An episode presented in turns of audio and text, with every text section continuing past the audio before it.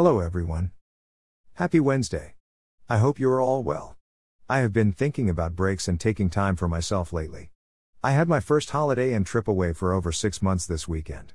It was so great to just take some time away from lockdown life and just exist somewhere else for four days.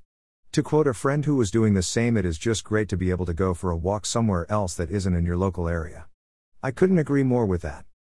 In everyday life I strive to get time to do the things that bring me joy, although sometimes in lockdown it can feel a little harder to extract the usual levels of joy from these things. This weekend had made me remember why the pursuit of joy and happiness is critical to our well-being. I spent the weekend walking, writing, taking many photos and watching films. It was just what I needed. This coming weekend I am back to being at home, but I feel a little more excited for the weekend than normal. I have put this down purely to the renewed energy I feel to focus on what really matters to me. If you struggle to get time to do things you enjoy, you could try building into your routine. Self-care is essential, it is not selfish.